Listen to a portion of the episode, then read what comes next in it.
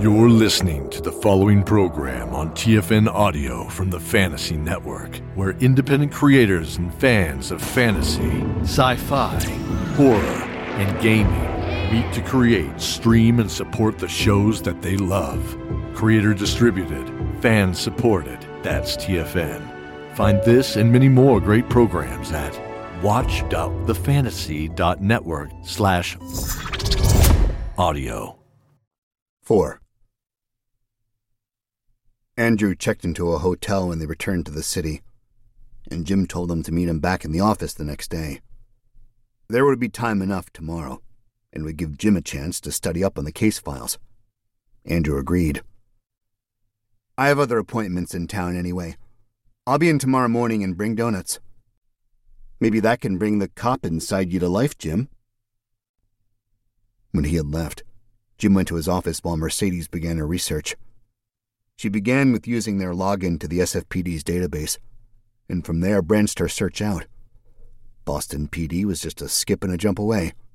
She cracked her fingers, and in an hour she had the information she was looking for.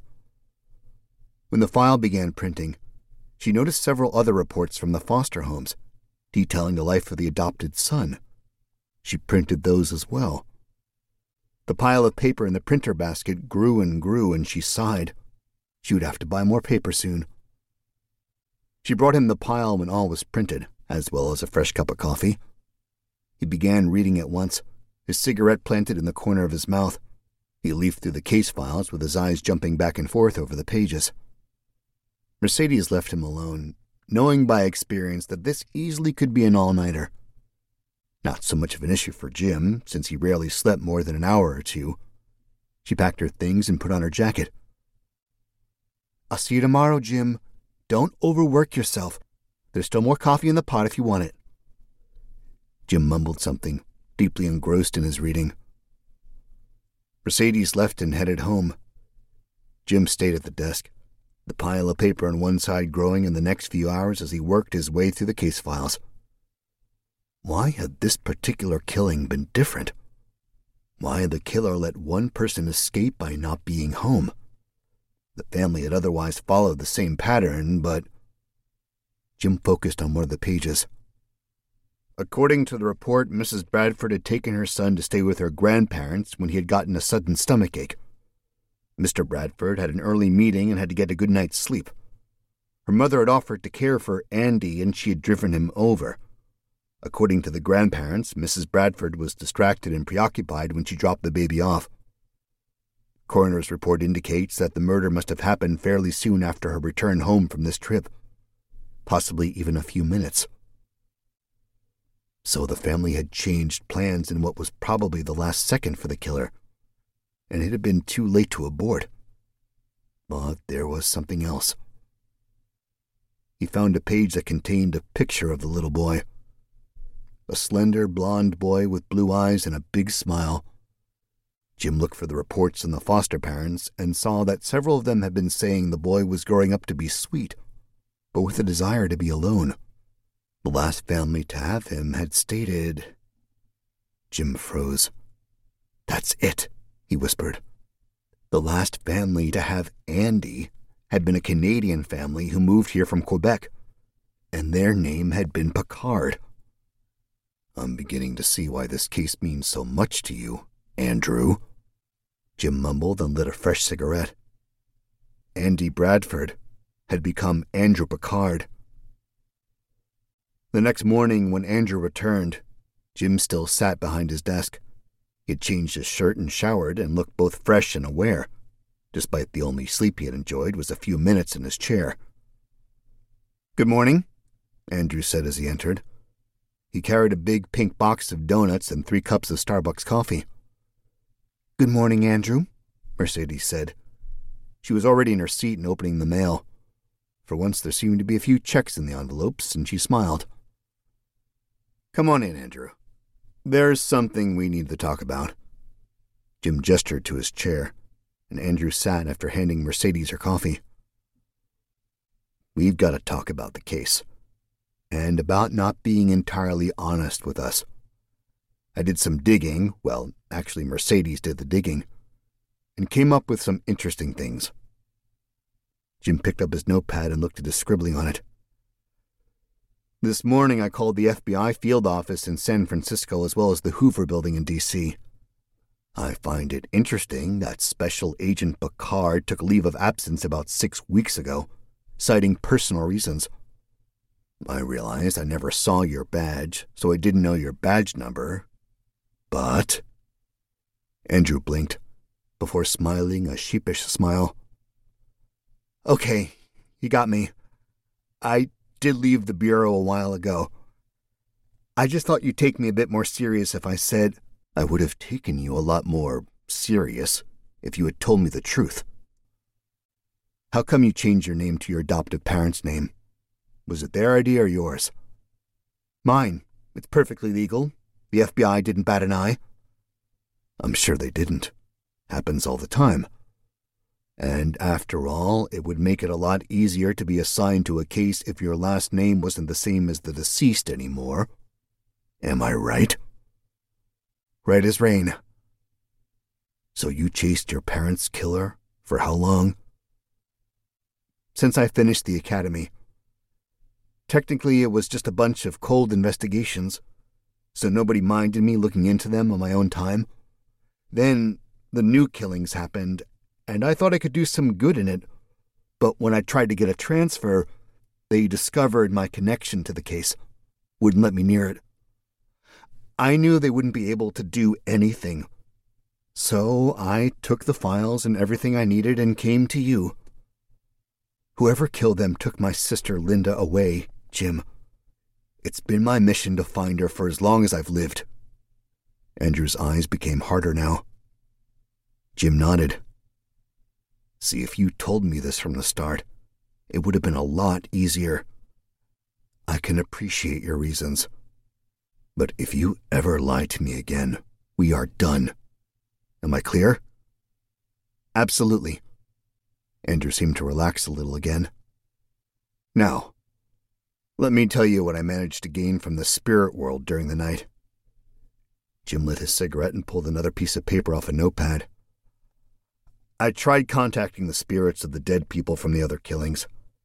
It's harder to speak to a spirit the more time has passed since his death but sometimes it works. I'll usually be able to at least find out what happened to the spirit, if it's still out there or not. None of the dead family members are anywhere to be found, however. Their spirits didn't stay in this world, and they didn't move on to whatever is beyond it. They just vanished.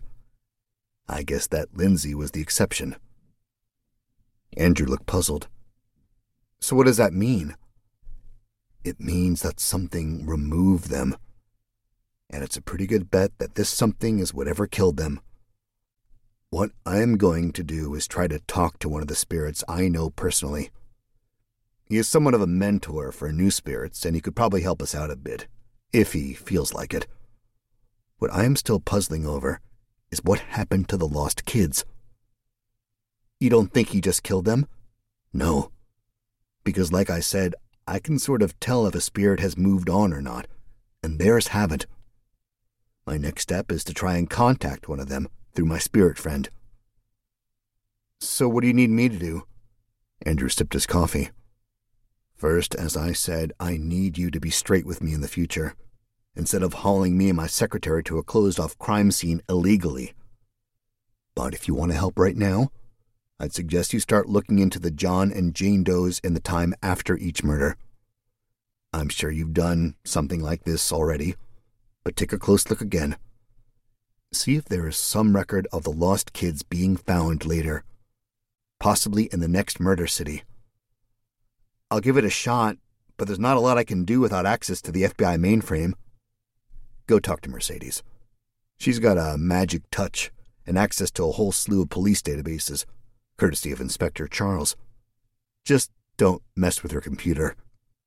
I promise, Andrew grinned. Get out there and close the door, and don't come in here until I come out. Andrew left the office, closing the door behind him. Jim could hear him talking to Mercedes in the front office. Jim leaned back in his chair, closed his eyes, and spoke out loud. Kramer. Anderson Frederick Kramer. Come to me if you can hear me. There was no immediate result, and he repeated the phrase a few times. Finally, a hazy figure appeared in the corner of the office and formed into the spirit of a black man with a big afro haircut. His open brown vest and wide pants and the peace sign around his neck made him look like he had stepped straight from the summer of love, which was, incidentally, when he had passed away. Jim, man, you calm me more and more, Anderson said. His spirit voice was clear from lots of practice. I've got other things on my plate than helping some gumshoe out all the time, you know. I know. But I need some help to locate spirits from far away and long ago. I figured you'd be the right person to ask. No one seems to know the spirit world better than you. You flatter me. Buttering me up isn't enough, man. I've got spirits to look out for. Why should I help you today? This concerns a serial murderer. He's been killing people since the 1930s, and we are trying to find out what happened to the victims. Their spirits seem to have vanished. Passed on, you mean? Anderson's forehead furrowed. No, I mean actually vanished. Have you heard of that before? Anderson got a serious look on his face and he sat down in the chair in front of the desk. Of course, his spirit form didn't actually sit in the chair, but merely occupied the same space. It was one of the little quirks Jim had seen in the spirits who had stayed behind for a long time. I've heard of it, yes. And man, you need to take that serious if that's true. Did anyone ever tell you about a soul eater? Can't say they did. Terrifying things. There's not many of them, thankfully. They start out as humans, of the most cold blooded psychotic kind. When they die, they take nourishment from other spirits around them, making them stronger and more powerful. They never move on, and the spirits they feed on never do either. They plain vanish as if they were eaten. Hence the name. Don't kid around with this, man. It might sound like an urban legend for spirits, but they're out there, and they are dangerous. Sometimes they'll even touch other spirits, corrupting them, changing them. They are not to be trifled with. How exactly does one fight them? You? You don't. You might be able to see it with your gift and all, but there's nothing you can do to it. It's just as intangible as I am. You could shoot or stab it, and it would pass straight through it. So, I need a spirit to do my hunting for me, is that what you're saying? Anderson's eyes widened. Don't even think it, man. I'm not going up against a soul eater. No way. And no other spirit is going to want to either. Anderson's eyes widened behind his glasses. Of course. If you're really nuts enough, there are ways for you to cross over into the spirit world, but. Whoa, whoa. Jim held up his hand. Cross into? What way is that? Tell me more. I was going to. Because you can see the spirits, you can probably release your own spirit from your body and send it into the spirit world, but that would be an incredibly stupid and dangerous thing to do. Why? Because your soul isn't like anyone else's. You're pretty unique. And that means someone like the Soul Eater would be drawn to you like a moth to a flame. And you don't have any way of fighting it. You don't know any of the tricks the spirits learn. Moving stuff with your mind, speaking the mortals, that sort of stuff. Not to say those tricks would do you any good against it. Would you know if I can talk to the spirits that haven't been eaten but been close to it, once I'm inside the spirit world? The ones that only changed or touched? Possibly, if you can find them. I suppose I could help you out with that much. Be your guide, so to speak. But I'm not going near a soul eater, do you understand? Jim nodded. All right. That seems like acceptable terms. How do I cross over? You need to go to deep sleep. I'd suggest taking some deep dope, sleeping pills, or something like that. If you actually do cross paths with a soul eater, you might need to get back to your body, and it will try probably to block you. Set an alarm clock so you can wake up no matter what. So, you go to sleep, focus your mind, and project yourself out. Right before you go to sleep, summon me. I'll guide you. All right.